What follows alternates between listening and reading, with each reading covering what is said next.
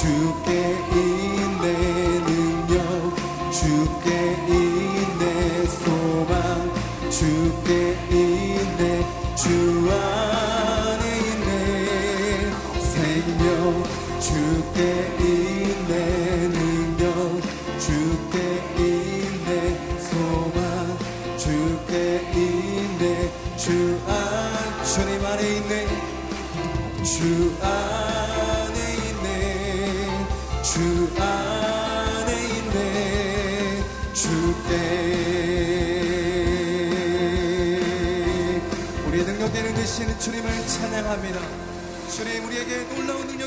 계신 주님을 바라봅니다. 우리 자리에 앉아서 더 주님을 노래하겠습니다.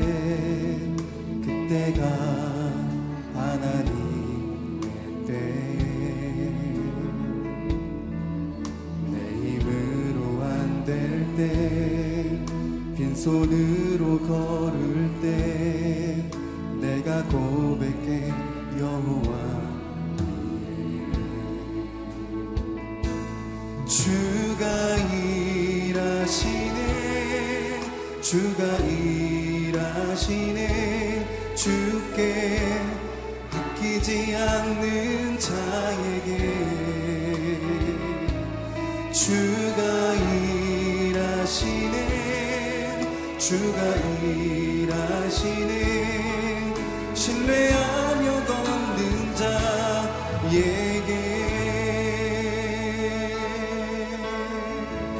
날이 저물어 갈 때에 날이 저물어 갈때 힘들에서 걸을 때 그때가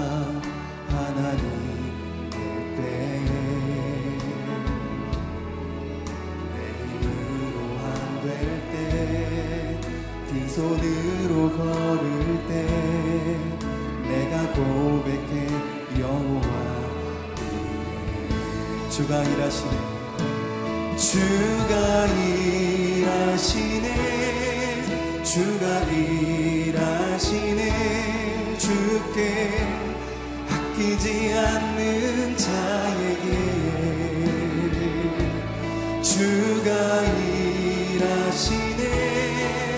주가 일하시네.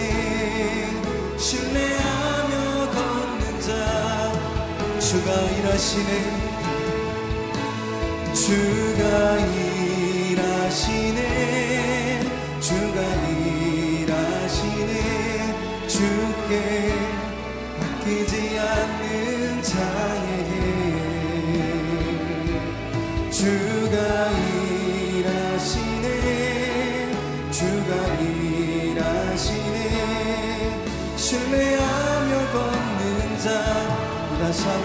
주가 일하시네. 주가 일하시네. 주가 일하시네. 주께 아끼지 않는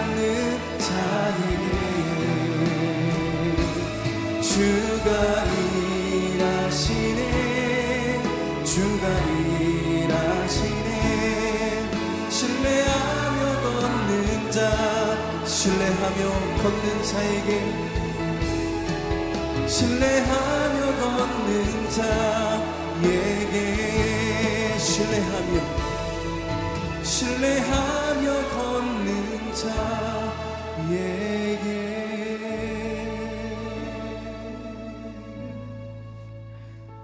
이 시간 우리의 마음을 모아서 하나님 앞에 나가길 원합니다. 우리에게 거룩한 마음 주시고 정결한 마음 주시옵소서. 마음의 부담감 다 내려놓고 나아갑니다. 불안감도 다 내려놓고 두려움도 다 내려놓고 나아갑니다. 오직 전능자 하나님 그분만을 의지하며 나아갑니다. 이 시간 주님을 바라보며 나아갈 때 우리 심령 가운데 고요함과 평안을 허락하여 주시옵소서. 하나님의 임재를 경험하게 하여 주시옵소서.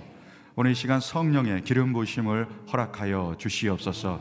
우리 연약함과 또 우리 아픔들이 치유되는 시간 되게 하여 주시옵소서. 약속의 말씀 듣고 소망 가운데 나가는 시간이 되게 하여 주시옵소서. 아버지 오늘은 창조의 새 아침인 줄로 믿습니다. 오늘에게 새 영과 새 마음을 부어 주시옵소서. 주 예수 그리스도의 그 말씀과 그 이름의 능력을 의지하며 나아갈 때 주여 우리를 고쳐 주시옵소서. 이 교회와 이 땅 민족을 고쳐 주시옵소서 성령여 임하여 주시옵소서 바람같이 불같이 마시는 거룩한 성령님 우리 가운데 임재하여 주시옵소서 하나님의 음성을 듣게 하여 주시옵소서 생기가 사방으로부터 불어와 우리의 심령 우리의 영혼을 살게 하는 능력의 집회가 되도록 은혜를 부어 주시옵소서. 주여 세 번 외치고 통성으로 기도하겠습니다. 주여 주여 주여. 오 거룩한 성령님 오늘 이 시간 우리 가운데 임하여 주시기를 원합니다. 하늘의 문을 여시고 성령을 부어 주시옵소서.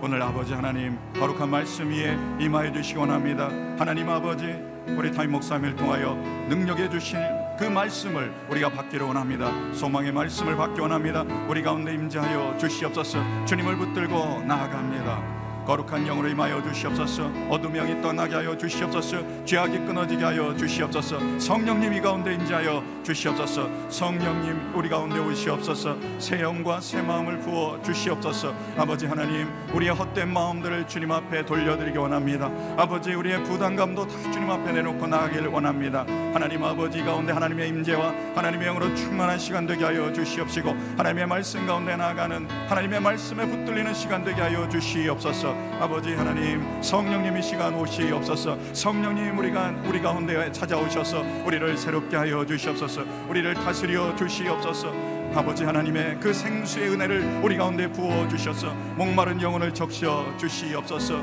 우리의 심령의 근원에 모든 문제를 해결하시는 주님 그 주님만이 우리 가운데 오시기 원합니다. 거룩한 메시아 거룩한 기다림으로 주님을 아버지 사모하며 나아가오니 이 땅 가운데 오신 주님 우리 가운데 다시 오셔서 완성된 하나님의 나라 거룩한 그 주님의 임재를 맛보는 시간이 될 수 있도록 은혜 내려 주시옵소서. 주님 붙잡아 주시기를 원합니다. 함께 해주시기 원합니다.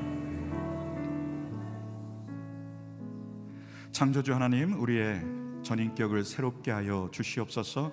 오늘 우리가 예배하며 나아갈 때 그 약속의 말씀을 담임 목사님을 통해서 전해 주시옵시고 그 말씀이 우리 가운데 능력과 지혜가 되게 하여 주옵소서.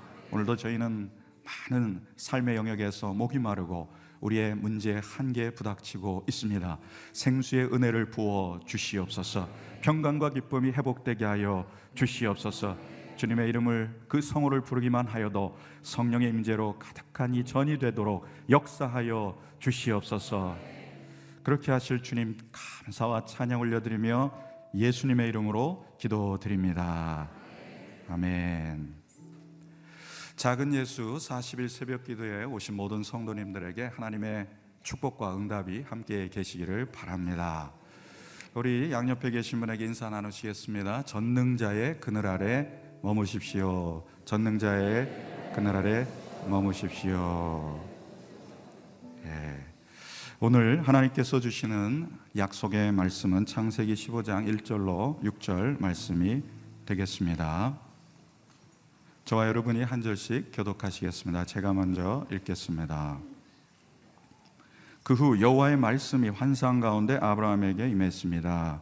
아브라함아 두려워하지 마라. 나는 내 방편이 내가 받게 될 상이 아주 클 것이다. 그러자 아브라함이 말했습니다. 여호와 하나님이여 제게 무엇을 주시겠습니까? 제가 자식이 없으니 제 재산의 상속자는 다메섹 사람 엘리에셀이 될 것입니다. 아브라함이 다시 말했습니다. 주께서 제게 자식을 주지 않으셨으니 제 집에서 난 하인의 저의 상속자가 될 것입니다. 그러자 여호와의 말씀이 그에게 임해 말씀하셨습니다.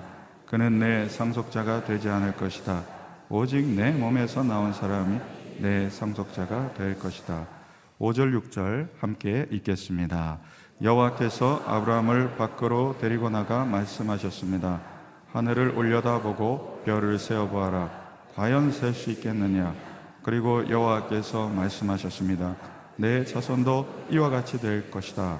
아브라함이 여호와를 믿었습니다. 그래서 여호와께서 아브라함의 그런 믿음 때문에 그를 의롭게 여기셨습니다. 아멘.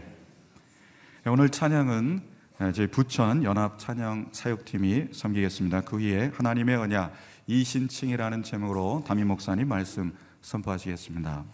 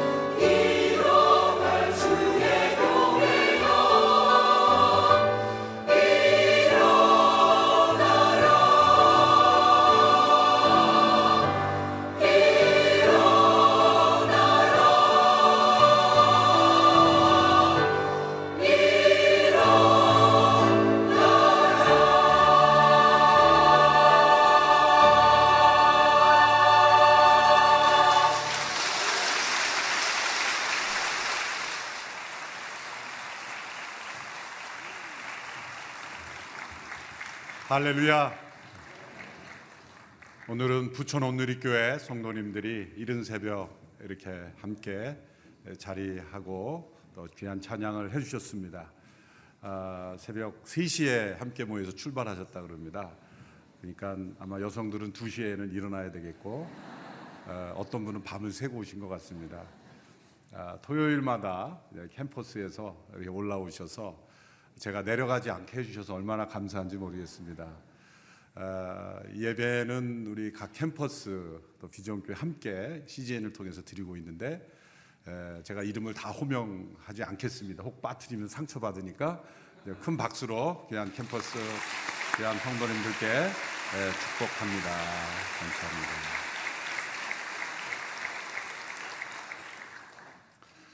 하나님의 부르심을 받아 약속을 따라 살아가고 있는 아브라함의 생애를 통해서 아, 우리의 믿음을 다시 살펴보고 있습니다. 하나님의 부르심을 받은 아브라함의 삶에는 신비로운 일들이 계속 일어났습니다. 신비주의는 잘못된 것입니다. 신비주의는 하나님의 자연 법칙을 무시하고 신비로운 현상만을 추구하는 것을 신비주의라고 말합니다. 그러나 신앙은 신비입니다. 왜냐하면 피조물인 우리들이 창조주이신 하나님과 동행할 때는 반드시 우리를 초월하는 일들이 일어납니다. 우리의 능력을 초월하고 우리의 판단과 생각을 뛰어넘는 일들이 일어나는 것이죠. 전능하신 하나님께서 섭리하시기 때문입니다. 하나님께서 섭리하시는 우리의 삶 속에서 어, 때로 우리가 우연처럼 보이는 일이지만 하나님의 역사에서는 필연이고 또 우리의 연약함과 부족함, 때로는 우리의 실패가 도리어 하나님께 쓰임 받는 성공의 역사로 나타나기도 합니다. 우리가 이해할 수 없는 이 하나님의 신비, 전능자의 그늘 아래 머무는 성도들은 바로 이 하나님의 신비로운 역사하심을 반드시 체험하게 되어 있습니다. 그것은 우리가 미리 알수 없다는 것이 우리의 답답함일 수 있지만 하나님께서 우리의 모든 일을 다 알려주시지 않는 것은 성공을 미리 알려주면 미리 교만해지고 실패를 미리 알려주면 우리가 두려움에 사로잡히기 때문이죠. 우리는 되돌아볼 때 하나님께서 나의 삶을 이끄셨고 부르신 그분이 신실하셨다는 것을 고백하면서 그 믿음이 다져지면서 한 걸음 한 걸음 믿음의 발걸음을 내리는 것입니다. 믿음은 한꺼번에 자라는 것이 아니라 한 걸음씩 자란다. 그리고 그 믿음에는 반드시 예배가 요구되고 또한 시험을 통해서 그 믿음이 자라난다는 것을 아브라함의 생애를 통해서 지금까지 살펴보았습니다. 가장 놀라운 신비는 이 믿음의 여정을 걸을 때 사람이 변화된다는 것이죠. 믿음은 반드시 변화를 일으킵니다. 변화가 없다는 것은 믿지 않았다는 거죠. 그래서 야고보서에서 행함을 강조하는데 믿음만으로는 안 된다. 행함이 있어야 된다. 문법적으로 틀린 말입니다. 믿음만으로 안 된다. 행함이 있어야 된다. 행함도 있어야 된다. 그것은 믿음과 행함을 분리시키는 것이지 하나로 보는 것이 아니죠. 믿음은 반드시 변화, 행함을 만들어내기 때문에 참된 믿음은 행함이 나타나게 되어 있습니다. 그래서 야고보서는 그래서 마틴 루터도 야고보서를 지푸라기 서신이다. 그렇게 좀 야고보서를 무시한 것은 마틴 루터의 실수입니다. 야고보서는 참된 믿음의 역사가 행함과 하나라는 것을 우리에게 강조하는 귀한 말씀인 것입니다. 아브라함에게 이 행함의 변화가 나타났습니다. 그것이 바로 창세기 14장에 나타난 담대한 용기로운 행동입니다. 창세기 12장 후반부에서 그가 애굽으로 내려갔을 때는 자신의 생명을 보호하려고 두려움에 사로잡혀서 아내를 느리라 속이고 위험에 처하게 할 뻔한 그런 두려움에 사로잡혔던 아브라함이 북쪽 메소포타미아 문명에 속한 이 그돌라 오멜 동맹 국가들이 조카 롯을 소돔에서 잡아갔을 때 그는 담대하게 318명을 데리고 단까지 쫓아가서 싸웠다는 것이죠. 이것이 행동이 아니고 무엇이겠습니까? 믿음은 반드시 행동을 만들어냅니다. 그 믿음은 신비로운 것입니다. 전능하신 하나님을 이 아브라함이 믿게 되었기 때문에 이 용기가 일어난 것이죠. 예전에 할 수 없었던 일을 할 수 있게 된 것입니다. 내 안에 없던 용기가 일어나게 된 것입니다. 내가 상상할 수 없는 그런 믿음의 세계를 아브라함이 걸어가게 된 것입니다. 창세기 15장에 이르러서 이제 오늘 본문에 보면 아브라함이 두려워하고 있습니다. 이 두려움은 어디서 온 것일까요? 이것은 창세기 14장 어제 본문에서 이제 전투를 통해서 롯과 그 가족들 또 소수의 사람들을 다시 되찾아 온 이후에 그의 마음속에 인간적으로 생각할 때면 이건 두려운 것입니다. 왜? 이 그 막강한 그돌라오멜과 그 국가들이 다시 공격해 오면 엄청난 피해를 입을 것이기 때문이죠. 믿음의 삶은 언제나 이렇게 우리가 인간적인 생각으로 되돌아오면 두려움이 올 수 있습니다. 믿음의 삶을 걸어가면 인간적인 생각이 들면 아, 이거 과연 내가 제대로 가는 것일까? 그런 두려움이 엄습해 올 수 있는 것입니다. 아브라함에게 그런 두려움이 일어난 것은 지극히 당연한 일일 수 있습니다. 하나님께서 그에게 나타나십니다. 오늘 보면 15장 1절에서 하나님께서 그에게 어떻게 나타나시는지를 보십시오. 장세기 15장 1절의 말씀을 보십시오. 같이 읽습니다. 시작. 그 후 여호와의 말씀이 환상 가운데 아브라함에게 임했습니다. 아브라함아 두려워하지 마라. 나는 내 방패니 내가 받게 될 상이 아주 클 것이다. 두려워하지 마라. 내가 너의 방패다. 이거보다 더 위대한 하나님의 말씀이 어디에 있겠습니까? 두려워하고 있는 그 아브라함, 이제 북쪽에 있는 그 막강한 나라들이 다시 또 나를 공격해 올까봐 두려워하고 있는 이 아브라함에게 두려워하지 마라. 내가 너의 방패가 되어 줄 것이다. 너는 안전할 것이다.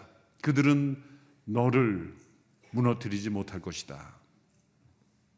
하나님이 부르셨기 때문입니다. 하나님의 약속을 품고 있는 사람이기 때문입니다. 하나님의 약속을 품고 있는 사람들을 하나님께서는 반드시 보호하십니다. 왜냐하면 하나님이 그를 통해서 역사를 움직이시기 때문입니다. 하나님의 약속을 품는 자가 역사의 중심입니다. 그래서 아브라함에게 하나님이 방패가 되어 주신다는 거죠. 내게 상급이 클 것이다. 이때 아브라함이 품고 있었던 의문을 하나님께 던집니다. 하나님 제가 무엇을 얻을 수 있겠습니까? 15장 2절에 보면 그러자 아브라함이 말했습니다. 여호와 하나님이여 제게 무엇을 주시겠습니까? 제가 자식이 없으니 제 재산의 상속자는 다메색 엘리에셀이 될 것입니다. 3절 같이 읽어볼까요? 시작. 아브라함이 다시 말했습니다. 주께서 제게 자식을 주지 않으셨으니 제 집에서 난 하인이 저의 상속자가 될 것입니다. 아브라함이 생각 없이 여행했다는 것이 아니라는 것을 여기 보여주고 있습니다. 아브라함에게는 늘 이런 의문이 있었다는 거죠. 큰 자손을 주시겠다고 했는데 이 자손은 언제 나오는 것일까? 이렇게 늘 의문을 가지고 있었다는 거죠. 하나님의 약속을 받은 사람에게는 이런 의문이 당연히 있습니다. 하나님의 약속이 내게 주어졌는데 약속은 언제 이루어지는 것일까? 근 아브라함이 이 약속 앞에 이렇게 질문한 거죠. 하나님께서 자식을 주신다고 했는데 아직도 이루어지지 않고 있습니다.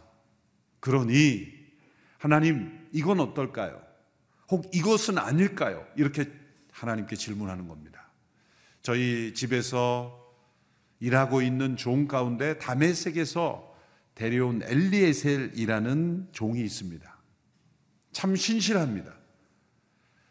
제가 그 자녀를 양자로 드리고 그 종을 양자로 드리고 그 종을 상속자로 이어받게 하는 것도 법의 한 일부분이고 그 당시 문화에서 그것이 합당한 것입니다.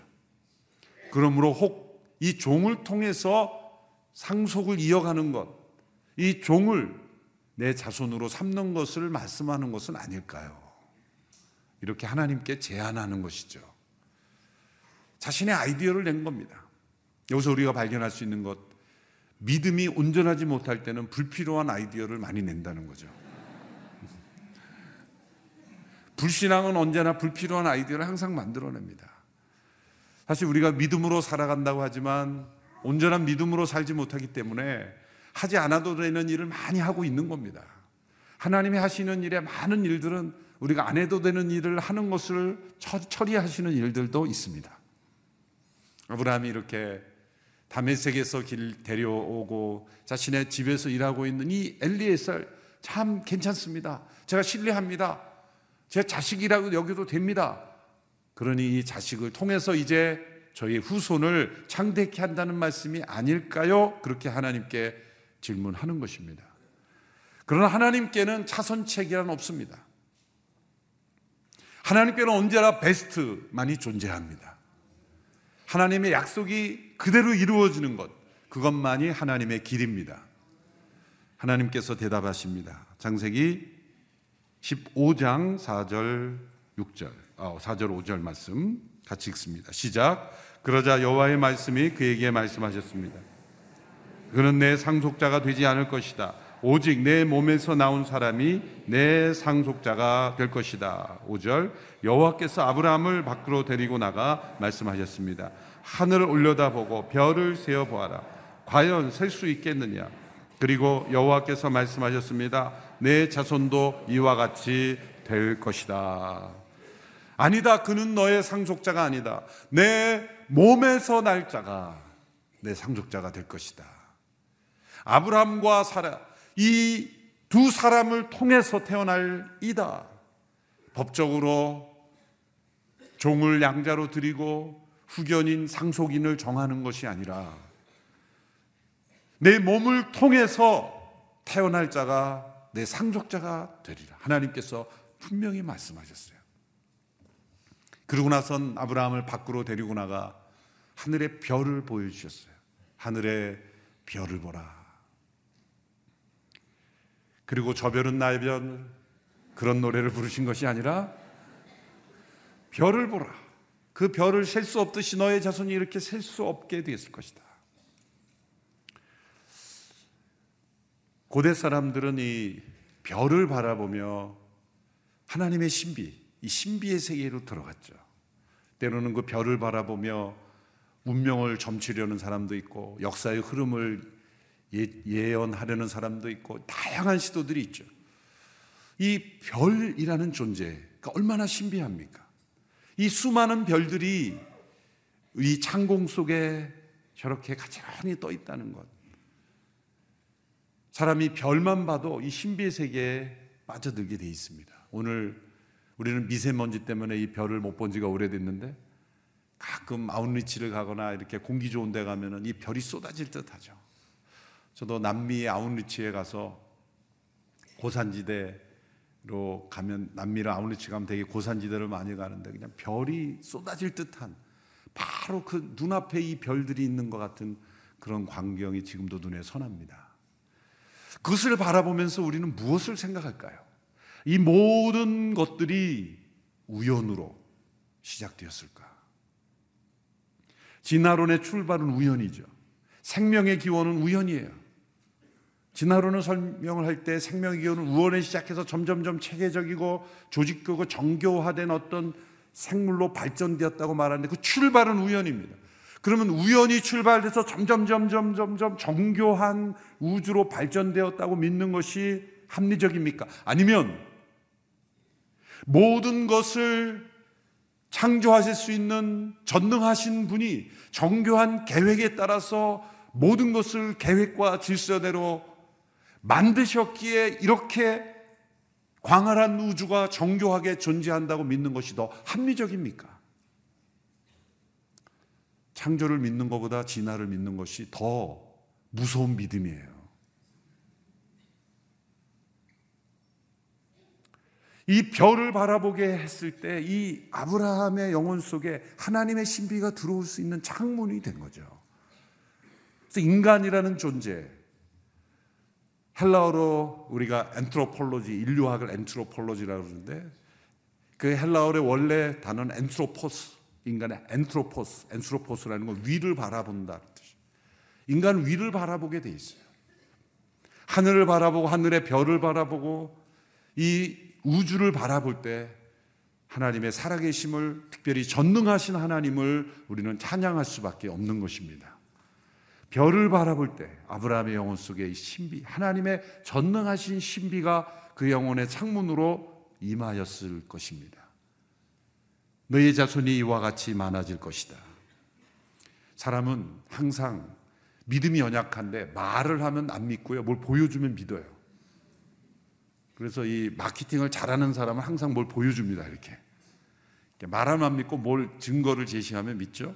하나님께서 별을 보아라. 이 별을 내가 창조했다. 이 별을 창조한 내가 너를 통해서 생명을 낳게 할 것이고 너의 그 자손이 별과 같이 많아질 것이다. 그렇게 말씀하셨을 때 아브라함 안에 믿음이 회복됐습니다. 15장 6절의 말씀 같이 읽습니다. 시작. 아브라함이 여호와를 믿었습니다. 그래서 여호와께서 아브라함의 그런 믿음 때문에 그를 의롭게 여기셨습니다. 아브라함이 하나님을 믿었고 그 믿음을 하나님께서 의로 여기셨다. 여기서 이신칭의 믿음으로써 의롭게 칭했다라는 종교계획의 위대한 재발견된 진리가 여기에서 처음 등장합니다. 아브라함이 하나님을 처음 믿었기 때문에 믿음이란 단어가 여기 나왔을 겁니까? 아니죠. 아브라함은 이미 하나님을 믿는 믿음의 여행을 시작했습니다. 때로 그 믿음의 부침이 있었죠. 믿음의 탈선도 있었습니다. 그러나 아브라함 믿음은 점점점 견고해지고 있습니다. 우리의 믿음이 이렇게 여러 부침을 가지고 때로는 쓰러졌고 때로는 탈선하고 때로는 부족한 모습을 보이지만 하나님의 약속을 바라고 계속 나아가면 우리의 믿음은 점점 점점 점 상승하게 되어 있습니다. 그런데 그 여정에서 25장 6절의 말씀은 아주 중요한 아브라함의 생애에서 큰 전환점이 되는 말씀일 뿐만 아니라 우리 모두의 믿음에 있어서 가장 중심이 되는 말씀이 아브라함을 통해서 우리에게 주어진 것이죠. 아브라함이 하나님을 믿으니 그 믿음을 의로 여기셨다. 하나님 앞에서 우리가 의로운 관계로 설 수 있는 유일한 길은 믿음뿐입니다. 전능하신 하나님을 믿는 믿음, 그분이 우리를 구원하시는 길을 주셨고 그 구원의 길을 우리가 믿음으로 따라가는 길이 우리가 의롭게 되는 유일한 길이라는 것. 아브라함이 하나님의 약속을 믿었을 때 그 믿음을 의로 여기셨다. 너무 중요한 말씀입니다. 이전까지도 아브라함이 하나님 믿었지만 왜 이때 믿음이란 단어를 쓰고 의롭게 여기셨다는 표현을 사용하셨습니까? 종교학자 마틴 누턴은 이렇게 해석합니다. 아브라함의 믿음이 이 창세기 15장에 이르러서야 한 아들에 대한 약속을 더욱 구체적으로 초점을 맞추었기 때문이다. 자, 12장에서 하나님께 자신을 통해 큰 민족을 이루고 복의 근원이 되게 하셨다 그랬습니다. 그런데 이 15장에 이르러서 내 몸에서 날 자가 내 후사가 되리라. 너의 상속자가 되리라. 구체적인 한 아들, 한 사람, 한 아들이 너를 통해 태어날 것인 거에 대한 구체적인 약속을 아브라함이 믿었다는 것이죠. 이 믿음을 하나님께서 의로 여기셨다는 겁니다. 아브라함 이전에 노아도 의인이라는 표현이 처음 사용된 사람이 노아입니다. 근데 노아의 삶을 보면 절대로 의롭지 않습니다. 술에 취해서 막 그 옷을 벗는 추태도 보였고 우리가 생각하는 의로운 모습이 아니죠. 도덕적으로 훌륭한 삶을 의인이라 이렇게 표현한 것이 아니라 하나님의 약속을 믿은, 믿는 사람이었다는 거죠. 홍수 심판 때에 하나님의 약속을 믿고 그 방주를 준비하는 그 믿음, 그 믿음을 하나님께서 의로 여기셨다. 이미 이 신층의 믿음으로 의롭게 된다라는 그 하나님의 진리는 노아 시대에 이미 우리에게 계시된 것입니다. 그런데 아브라함을 통해서 보다 구체적으로 우리에게 계시되어 있는 것입니다. 하박국 2장 4절의 말씀에도 보면 보아라 마음이 교만한 사람은 의롭지 않다. 그러나 의인은 그의 믿음으로 살 것이다. 로마서에서는 이 하박국의 말씀을 인용해서 이렇게 설명합니다. 1장 17절의 말씀 같이 읽겠습니다. 시작. 복음에는 하나님의 의가 계시되 믿음으로부터 믿음에 이르게 합니다. 기록되기를 의인은 믿음으로 살 것이다. 라고 한 것과 같습니다. 이두 두 구절을 기초로 해서 종교개혁이 일어났습니다. 믿음으로 의롭게 된다는 이 진리. 우리 일평생의 믿음의 삶은 바로 나의 믿음을, 하나님의 약속을 믿는 믿음을 하나님께서 의로 여기셨다라는 거기서부터 출발이 되는 것이죠. 믿음으로 의롭게 된다는 이 진리를 평생 우리가 체험하고 깨닫고 적용하는 것이 우리의 믿음의 삶입니다. 잘 믿느냐 못 믿느냐라는 질문은 사실 틀린 것입니다. 무엇을 믿느냐 그리고 누구를 믿느냐 그것이 더 중요한 질문인 것입니다. 자 아브라함이 이제 믿음을 의롭게 됐다고 했지 않습니까? 그런데 예수님께서 아브라함을 인용하시면서 놀라운 말씀을 하신 기록이 있습니다. 요한복음 8장 56절에서 58절의 말씀을 보시면 여러분들이 아 이런 말씀도 있었나라고 그렇게 생각하실 분도 있을지 모릅니다. 한번 읽어볼까요? 시작. 너희 조상 아브라함은 내 날을 보리라고 기대하며 기뻐하다가 마침내 보고 기뻐했다. 유대 사람들이 예수께 말했습니다. 당신은 아직 나이가 50도 안 됐는데 아브라함을 보았단 말이요. 예수께서 대답하셨습니다. 내가 진실로 진실로 너에게 말한다. 나는 아브라함이 태어나기 전부터 있었다. 자, 이 말씀을 잘 보십시오. 다시 56절 자막을 보여주시면 아브라함을 설명하실 때 내 날, 곧 예수님의 날을 보리라고 기대하며 기뻐하다가 마침내 보고 기뻐했다는 겁니다. 그러면 아브라함이 예수님 봤습니까? 예수님 못 봤지 않습니까? 그런데 예수님은 아브라함이 내 날, 예수님의 날을 보리라고 기대했고 기뻐했고 마침내 기뻐했다는 거예요. 보고 기뻐했다는 겁니다. 어떻게 이런 해석이 예수님께 가능할까요? 아브라함이 지금 하나님께서 너의 몸을 통해서 태어날 상속자를 주리라 하고 하신 말씀을 아브라함은 그 말씀만을 기대했고 믿었을 뿐입니다. 그런데 예수님은 그 믿음을 마치 예수님이 태어난 나를 바라본 것과 연결시키고 있는 것이죠. 그런데 여기서 더 놀라운 말씀입니다. 57절에 보면 유대 사람들이 이렇게 예수님께 말합니다. 예수님이 그 아브라함이 내 날을 기대했다 그러니까 당신은 아직 보아하니 나이가 50도 안 됐는데 어떻게 아브라함을 보았단 말이요? 이 말씀을 통해서 발견될 수 있는 놀라운 사실은 예수님이 늙어 보이셨다는 거죠. 왜냐하면 예수님께서 그 당시에 30대 초반인데 아니 여러분 30대 초반 보고 어, 당신은 40도 안 됐는데 그러면 좀 이해가 가겠어요. 근데 50도 안 됐는데 그럼 20년을 더 얹은 거잖아요. 나이 들어 보인다고 슬퍼하지 마십시오. 예수님도 그러셨습니다. 이사의 말씀에 보면 예수님께서 질고를 많이 겪어서 예수님께서 질고를 많이 메시아가 질고를 많이 겪어서 실제 나이보다 늙어 보이셨어요. 그래서 유대인들 볼 때는 50 가까이 본 거예요. 그러니까 50도 안 됐는데, 그러니까 50 가까이 본 거죠. 50도 안 된 사람이 어떻게 아브라함을 보았단 말이요. 아니 50이 안 됐으나 70이 안 됐으나 아브라함 못 본 건 마찬가지죠. 그렇죠? 그러니까 이 질문 자체도 어리석은 질문인 것 같지만 예수님의 말씀이 이해가 되지 않는 거죠. 아브라함이 내 날을 보리라고 이렇게 기뻐하다가 마침내 보고 기뻐했다.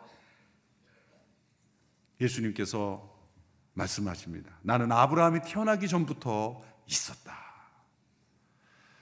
자, 아브라함에게 오리라 하니 자손의 약속은 누구와 연결된 약속이라는 겁니까? 예수님과 약속, 연결된 약속이라는 거죠.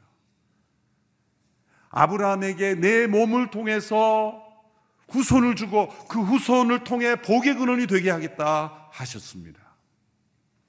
갈라디아서 3장에 가보면 사도 바울이 어떻게 해석하냐면 제가 자막은 준비 못했습니다만 갈라디아서 3장 29절에 보면 아브라함과 예수님을 연결할 때 이런 말씀을 주십니다.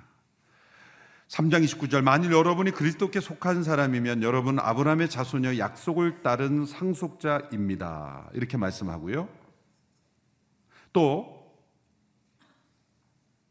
3장에 보면 3장 16절의 말씀을 나중에 한번 참, 참고해 보십시오. 메모해 놨다가 하나님께서 아브라함과 그의 자손에게 약속을 주실 때 여러 사람을 가리켜 자손들에게라고 하지 않으시고 오직 한 사람을 가리켜 내 자손에게라고 하셨는데 이는 곧 그리스도십니다.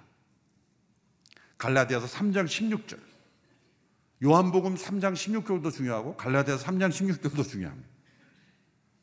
갈라디아 3장 16절. 하나님께서 약속을 주실 때 단수를 쓰셨다는 거예요, 항상. 사도 바울의 이 예리한 학문적인 지혜로 그걸 파헤친 거예요. 아브라함이 준 약속들을 보면 복수를 쓰지 않으셨다. 오직 한 사람이라고 했는데 그는 곧 그리스도시다. 그러니까 아브라함에게 하나님께서 약속을 자녀를 주신다고 했을 때 아브라함은 자신을 통해 태어난 이상만을 생각했겠지만 그 후손 가운데 태어날 오직 한 사람 예수 그리스도. 놀라운 건 히브리어에서 아들을 아들을 말하고 아버지를 말할 때는 전부 같은 단어입니다. 우리는 아버지, 할아버지 뭐 이렇게 쓰는데 또 아들, 손자 이렇게 쓰는데 모든 자손은 다 그냥 벤이에요, 벤. 그러니까 이게 1대 자손인지 2대 자손인지 10대 자손인지 의미가 없어요.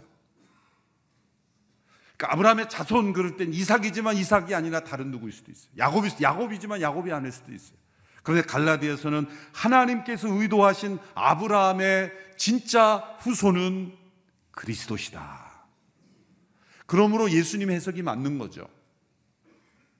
아브라함이 자신을 통해 태어날 약속의 자녀를 바라보고 결국 이삭이 태어나서 기뻐했지만 그것이 곧 예수님이 이 땅에 오심을 미리 내다보고 기뻐한 것이다. 그것이 어떻게 동일할 수 있습니까? 원리가 똑같죠. 어떤 원리입니까? 하나님의 약속을 믿음으로 받아들였다는 것.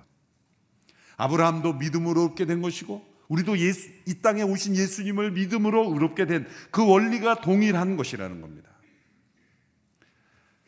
하나님께서 약속의 자녀에 대한 분명한 약속을 확신시켜 주시고 아브라함이 믿었다.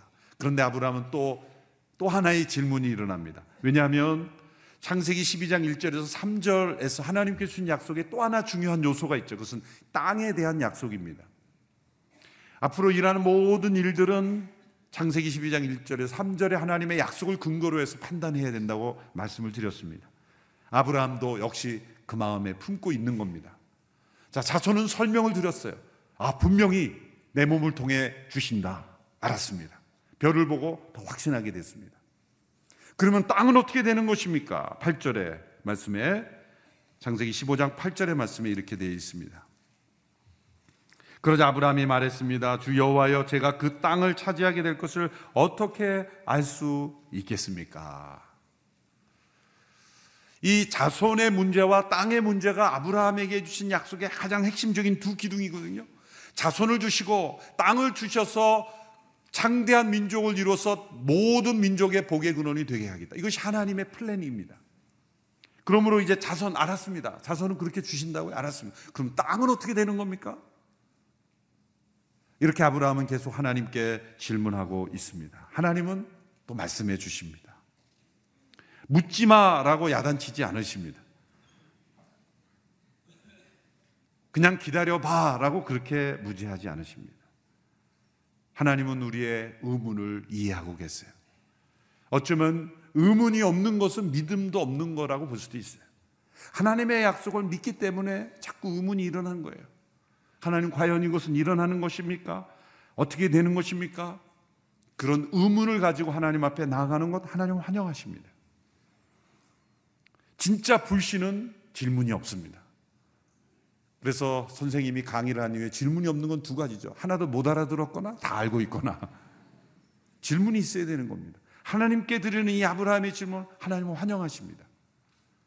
이 땅을 내가 얻게 된 것, 하나님의 약속대로 얻게 된 것은 어떻게 되는 것입니까? 라고 했을 때 하나님께서 보여주신, 행하신 일은 언약을 체결하는 것입니다. 당시 문화에서 이제 쌍방 간의 어떤 계약을 체결할 때 가장 중요한 약속, 결코 어겨서는 안 되는 약속을 행할 때는 동물을 죽이고 그 동물을 둘로 쪼개서 그 동물 사이로 지나가는 예식으로 그 언약을 체결했습니다. 그건 그 당시에 있던 문화적 의식이죠. 시대마다 다르죠. 요즘은 어떤 담보를 제공하고 뭐 도장을 찍고 뭐 어떤 여러 가지 그것으로 계약을 체결하지만 당시에는 동물을 놓고 둘로 쪼개고 그 사이로 지나간 그것은 뭡니까? 만일 이 약속을 지키지 않을 경우에는 죽임을 당한다는 겁니다. 그래서 언약이라는 단어의 히브리어가 베리트라는 것인데 그것은 쪼개다 그런 뜻입니다. 그래서 언약을 체결하다라고 번역을 할 때 언약을 맺다라고 할 때는 뭐 영어로 표현하면 메이크, 언약 우리는 맺다 이래야 되는데 원어에 가깝게 해석하면 cut, cut the covenant. 언약을 자르다. 그렇게 번역을 해야 됩니다. 우리의 삶 속에 지켜도 되고 지키지 않아도 되는 바꿀 수 있는 약속도 있고 또 변화할 수 있는 그런 약속도 있습니다. 그러나 절대로 바꿀 수 없는 약속, 변치 않는 약속, 그리고 그것이 어겨질 경우에는 죽음을 요구하는 약속. 그 언약이라는 차원으로 하나님께서 아브라함에 약속하신 거예요. 내가 이 땅을 너에게 주리라고 하시는 그 하나님의 약속을 언약의 차원으로 하나님께서 맺어 주신 거예요.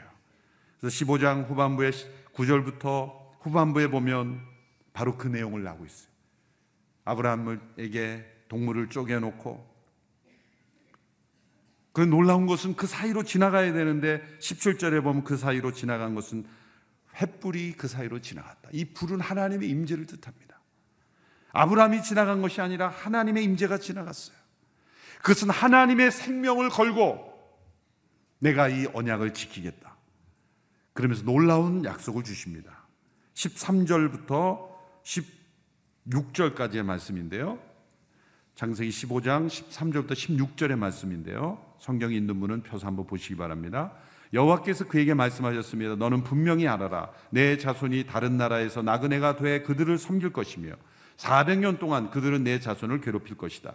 그러나 내가 내 자손들이 섬기던 그 민족을 반드시 심판할 것이며 그 후 내 자손이 많은 재산을 갖고 나올 것이다.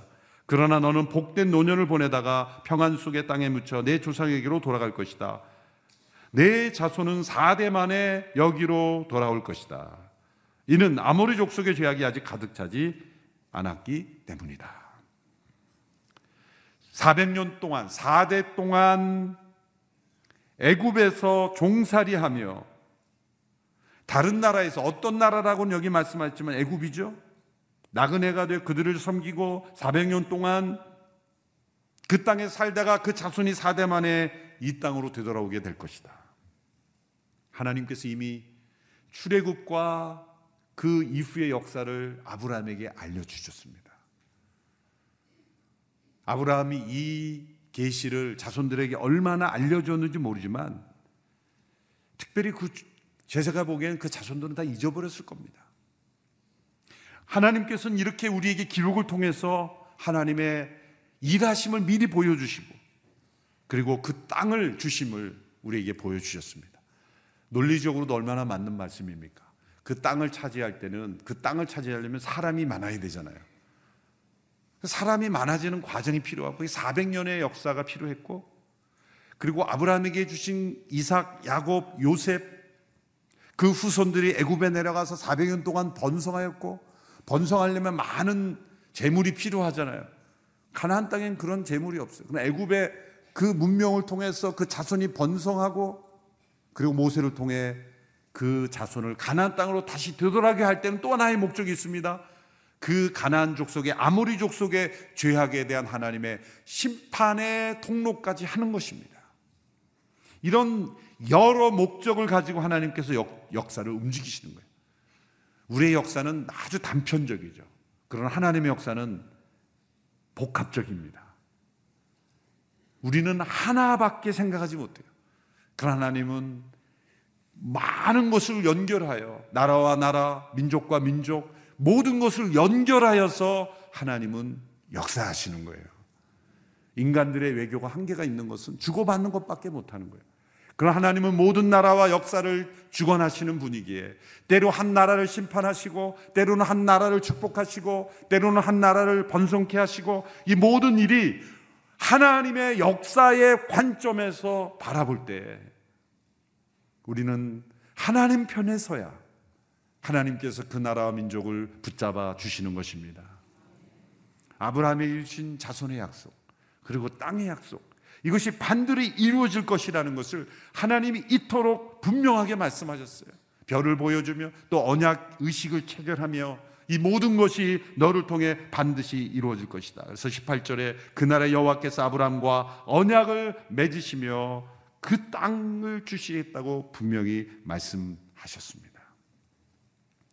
전능하신 하나님께서 아브라함이라는 한 사람에게 이처럼 구체적으로 그리고 이처럼 확실하게 언약을 체결하면서까지 너를 통해 내가 반드시 생명을 번식하게 하고 너를 통해 이 땅을 주고 내가 너를 통해 새로운 민족을 이룰 것이다.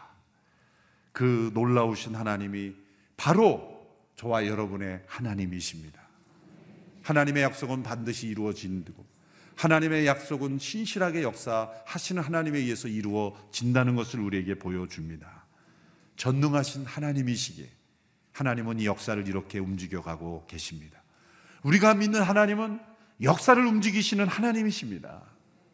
역사는 그냥 흘러가는 것이 아니라 이 성경을 기록해 주신 그 하나님이 바로 우리가 살고 있는 이 시대의 역사를 주관하고 계신 그 하나님이세요. 그러므로 그 하나님의 법칙을 따라가지 않으면 멸망밖에 있을 것이 없습니다. 이 나라 민족을 생각하면서 우리가 하나님의 관점으로 어떻게 이 나라 민족을 볼 것인가? 이 나라 민족이 하나님의 역사를 그 약속을 주장하는 그 전능하신 하나님을 믿고 의지하는 나라와 민족이 된다면 하나님의 나라의 역사에 귀하게 쓰임 받을 것입니다. 그러나 소돔과 고모라처럼 롯처럼 눈에 보이기 좋은 대로 이 세상의 정욕과 이생의 자랑과 안목의 정욕과 타락한 문화 속에 하나님의 창조 질서를 거스르고 하나님의 허락하신 질서가 아닌 헛된 이념과 인간의 욕망을 만족시키는 어떠한 흐름으로 간다면 이 가나안 땅에서 진멸당한 아무리 족속과 같아질 수밖에 없는 것이죠. 우리는 철저하게 아브라함처럼 하나님의 약속을 믿는 믿음의 발걸음을 걷는 나라와 민족이 되될 줄로 믿습니다. 하나님, 이 나라 민족이 하나님의 축복의 통로가 되는 나라가 되기를 원합니다. 하나님 이 나라 민족을 붙잡아 주셔야 되는 것은 온 세상에 복음이 전해져야 하기 때문입니다. 하나님 저희를 아브라함의 자손으로 부르셨으니 이 아브라함의 자손이 굳세게 하여 주시고 우리가 믿음에서 탈선하지 않게 해주시고 믿음으로 우리를 의롭게 하셨으니 믿음으로 살아가는 이 나라 민족이 되게 하옵소서. 그렇게 계속 나라 민족을 위해 기도할 때 하나님께서 이 나라 민족을 붙잡아 주실 줄로 믿습니다. 이 시간 함께 기도할 때 아브라함이 하나님을 믿었을 때 의로 여기신 그 이신층위로 우리가 하나님 앞에 의롭게 되었습니다. 우리가 하나님 앞에 의롭다 여김을 받는 것은 우리의 성취가 아닙니다.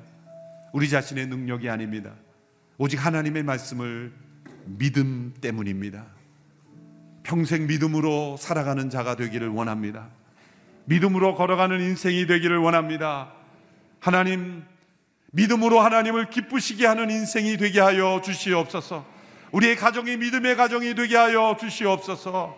하나님의 약속을 유업으로 받은 자니 아브라함은 예수 그리스도를 미리 내다보며 기뻐하였지만 우리는 오신 예수님을 기뻐하며 기뻐하며 살아가는 저희들이 되게 하여 주시옵소서.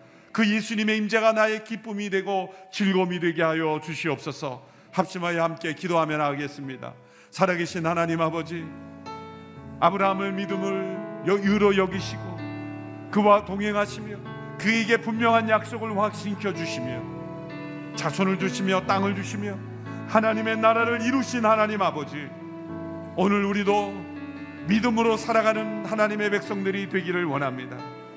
주여 이 나라 민족 가운데 하나님의 놀라운 역사가 이루어지기를 원합니다.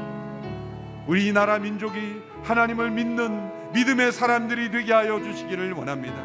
하나님 앞에 의롭게 여김을 받는 백성들이 되기를 원합니다. 하나님 아버지, 우리 모두의 믿음을 부장하여 주시고 하나님 앞에 의롭다 여김을 받아 믿음으로 하나님을 기쁘시게 하는 하나님의 백성들이 다 되게 하여 주시기를 원합니다. 다시 한번 기도할 때 이 나라 민족을 위하여 기도하며 또한 이 나라 민족에 하나님의 허락하시는 통일을 위해 기도할 때 하나님 저 북녘 땅에 헛되고 하나님을 대적하는 정권이 무너지게 하여 주시옵시고 하나님의 창조 질서를 거스리며 하나님의 백성들을 핍박하며 하나님이 없다 하는 거짓된 무리들이 지도자들에게서 내려오게 하여 주시옵소서. 하나님을 경외하며 자유민주주의 국가로 변화될 수 있는 새로운 지도자들을 세워 주시옵시고 저 북한 땅이 자유의 땅이 되게 하여 주시고 교회가 다시 세워지게 하여 주시고 자유민주 국가로 변화되게 하여 주옵소서. 공산주의를 떠나게 하여 주옵소서. 거짓된 주체 사상을 떠나게 하여 주시옵시고 저 북한 백성들에게 물들어 있는 헛된 사상 이념들이 끊어지게 하여 주시고 아브라함처럼 새로운 믿음의 역사를 시작하여 주시옵소서. 저 북녘 땅에 놀라운 하나님의 전능하신 역사로 허락해 주시옵소서. 합심하여 저 북한 땅을 위하여 주의 이름을 부르며 기도하며 나아가겠습니다. 주여, 주여, 주여. 북한 동포들을 위해 기도합니다. 저 북녘 땅에 하나님의 역사가 일어나기를 원합니다. 주여 하나님을 대적하고 헛된 주체 사상에 물들어 있는 거짓된 무리들이 떠나게 하여 주시고 하나님 그 땅에 공의로운 하나님의 심판을 허락하여 주시고 수많은 사람들을 죽이고 인권을 유린하고 핍박한 북한 정권이 무너집니다. 자유의 나라가 되게 하시고 자유롭게 하나님을 예배하는 나라가 되게 하시고 자유민주국가로 변화되게 하여 주시기를 원합니다.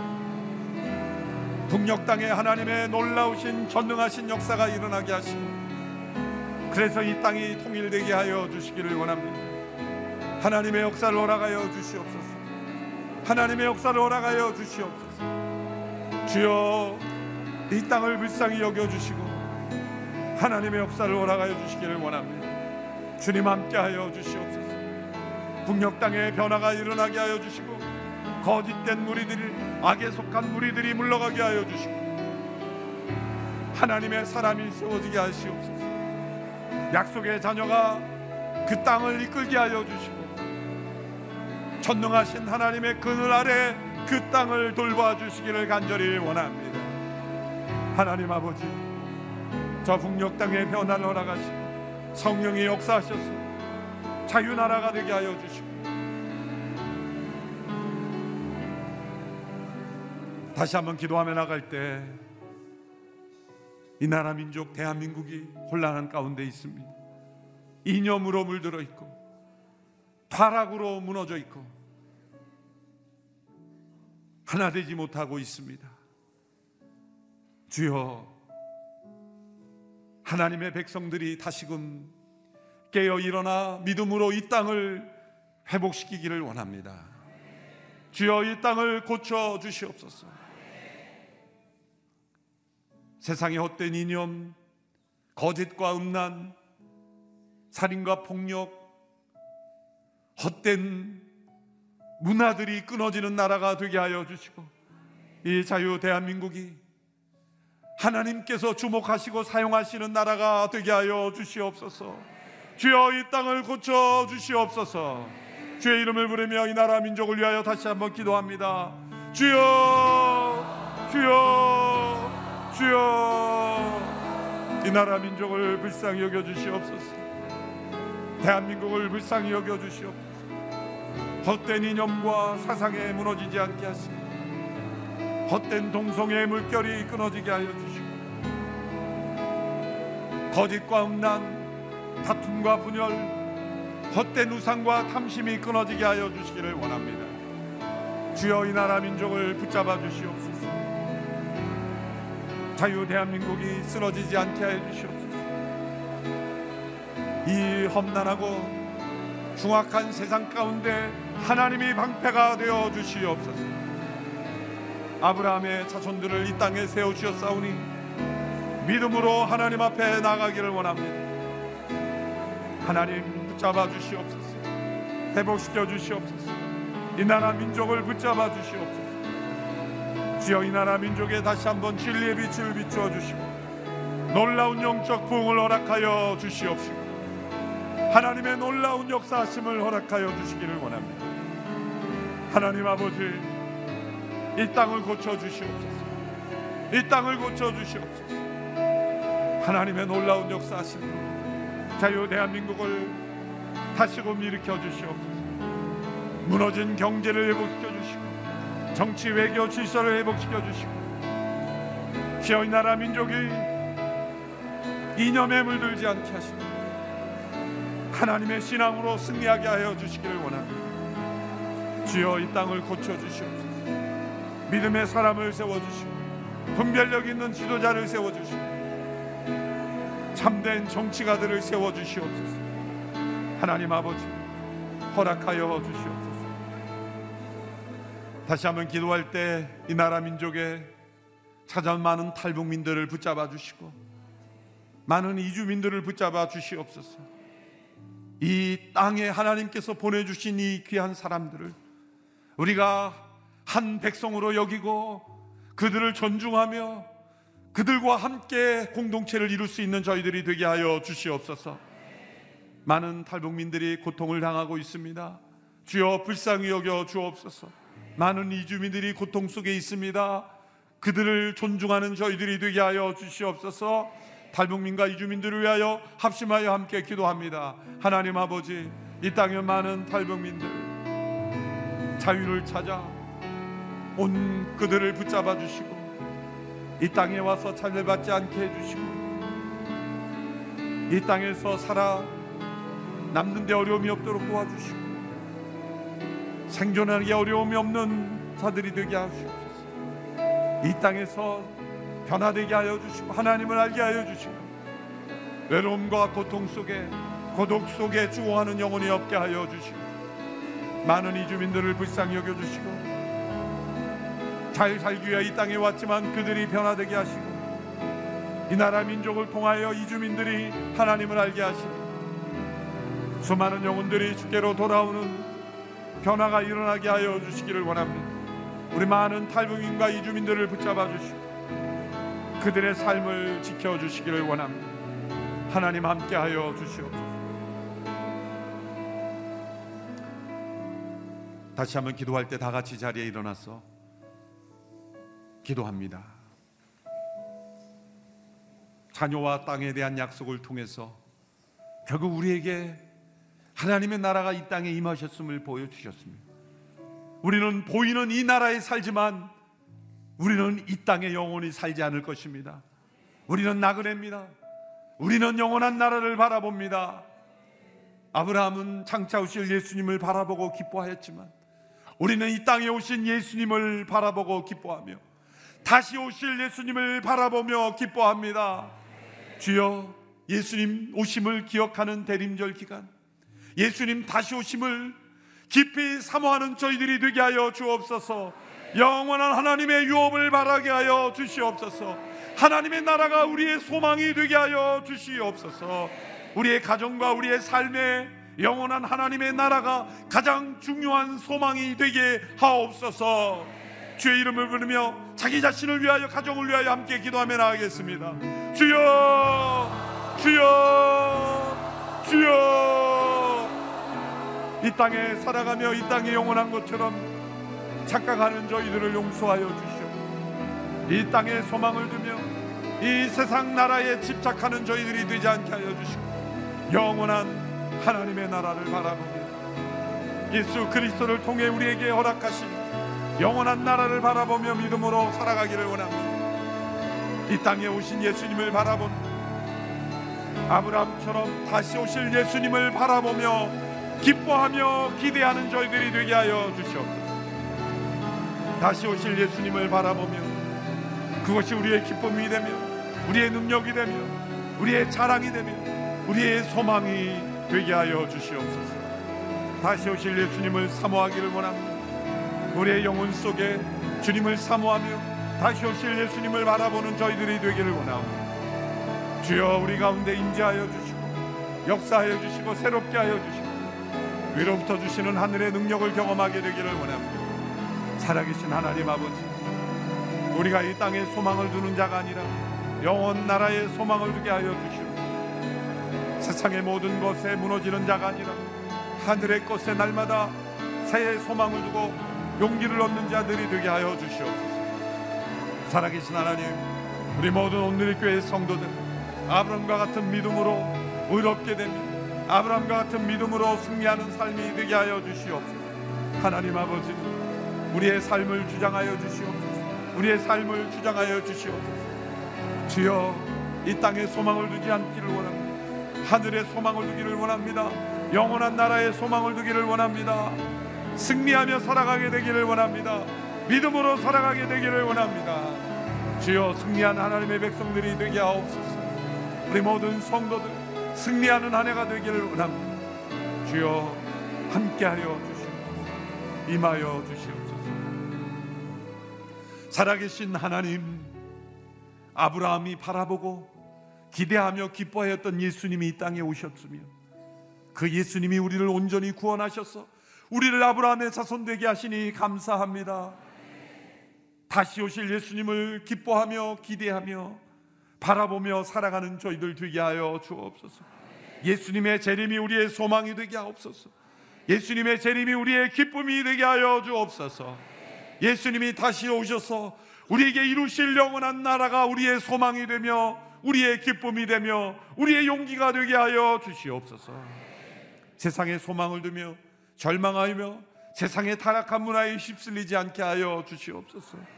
거룩한 하나님의 백성으로 이 땅을 나그네로 순례자로 살아가게 하여 주시옵소서. 이 나라 민족이 새롭게 되기를 원합니다. 이 나라 민족이 쓰러지지 않기를 원합니다. 세상의 헛된 이념에 세상의 헛된 우상에 세상의 헛된 죄악에 휩쓸려 무너지는 나라 되지 않게 되길 원합니다. 소돔과 고모라처럼 멸망되지 않게 되기를 원합니다. 생육하고 번성하라는 이 말씀에 순종하지 못했습니다. 하나님의 창조 질서를 거스르는 동성의 물결이 이 땅을 휩쓸고 있습니다. 주여 불쌍히 여겨 주시옵소서. 이 땅에서 동성애가 떠나가게 하여 주시옵소서. 에이즈 환자가 늘어나고 있습니다. 우리의 젊은이들을 구원하여 주시옵소서. 동성애가 선천적이라 믿으며 헛된 지식에 사로잡혀 휩쓸려가고 있는 우리의 자녀들을 구원하여 주시옵소서. 성령의 거룩한 바람이 불게 하옵소서.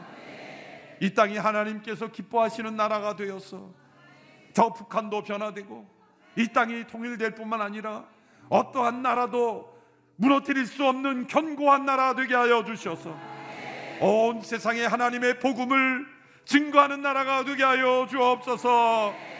저 북녘 땅에 새로운 지도자가 세워지며 자유 대한민국으로 변화될 수 있는 지도자로 세워 주시며 이 땅에도 신실한 지도자를 준비시켜 주시고 주여 이 나라 정치가 새로워지게 하시옵소서. 이념에 치우치지 않고 탐욕에 치우치지 않고 부정에 무너지지 않는 나라가 되게 하여 주시옵소서. 이 나라 민족에 많은 교회들을 세워 주신 하나님 은혜에 감사하며 또한 하나님의 축복에 충성하지 못한 저희들을 용서하여 주시옵소서. 교회들이 다시 복음 앞에 바로 서게 하시고 손과 빛이 되게 하여 주시옵시고 부정으로 무너지는 나라 없게 하여 주시고 스캔들로 무너지는 교회 없게 하여 주시고 헛된 욕망으로 세상의 욕을 얻지 않게 하여 주시고 세상의 본이 되며 세상에 영향을 미치는 교회 되게 하여 주시옵소서. 하나님의 백성들이 이 새벽에 부르짖었습니다. 주여 이 부르짖는 기도를 응답하여 주시옵시고 이 나라 민족이 회복되게 하여 주시고 이 나라 민족이 주님 안에서 통일되게 하여 주시옵시고 하나님의 역사가 이 한반도에 불게 하여 주시고 저 중국의 공산주의도 무너지게 하여 주시옵소서 일본의 헛된 제국주의 문화도 무너지게 하여 주시고 아시아가 변화되게 하여 주시옵소서 저 미국의 자국 중심의 헛된 욕망도 무너지게 하여 주시고 세상을 바라보며 하나님의 마음을 품고 나가는 이 땅이 되게 하여 주시옵소서. 주여, 이 땅에 참된 지도자가 필요합니다. 믿음의 사람을 세워 주시옵소서. 하나님을 경외하며 하나님의 질서로 이 땅을 다스리는 지도자를 허락하여 주시옵소서. 주여, 포기하지 않기를 원합니다. 절망하지 않기를 원합니다. 하나님의 말씀을 믿고 의지합니다. 우리 모두를 아브라함의 자손이 되게 하신 하나님, 전능자의 그늘 아래 머물기를 원하는 주의 백성들을 보호하여 주시고 이 나라 민족의 방패가 되어 주시옵소서.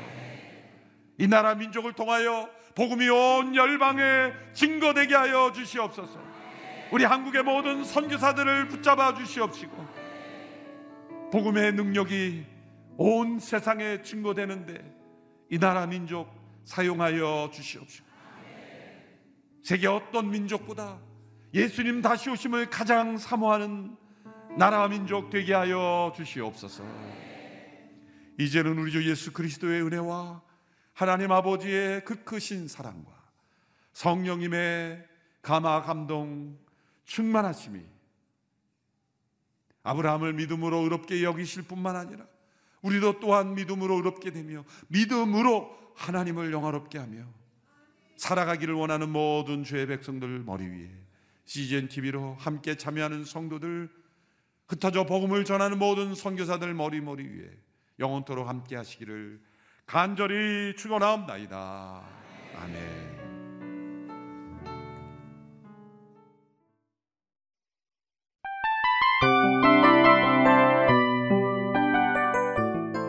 이 프로그램은 청취자 여러분의 소중한 후원으로 제작됩니다.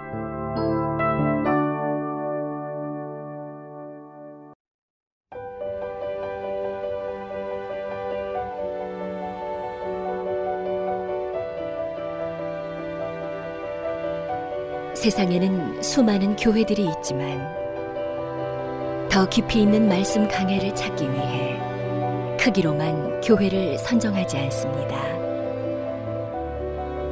보다 좋은 영적 콘텐츠를 더 많이 나누기 위해 방송비를 받지 않습니다.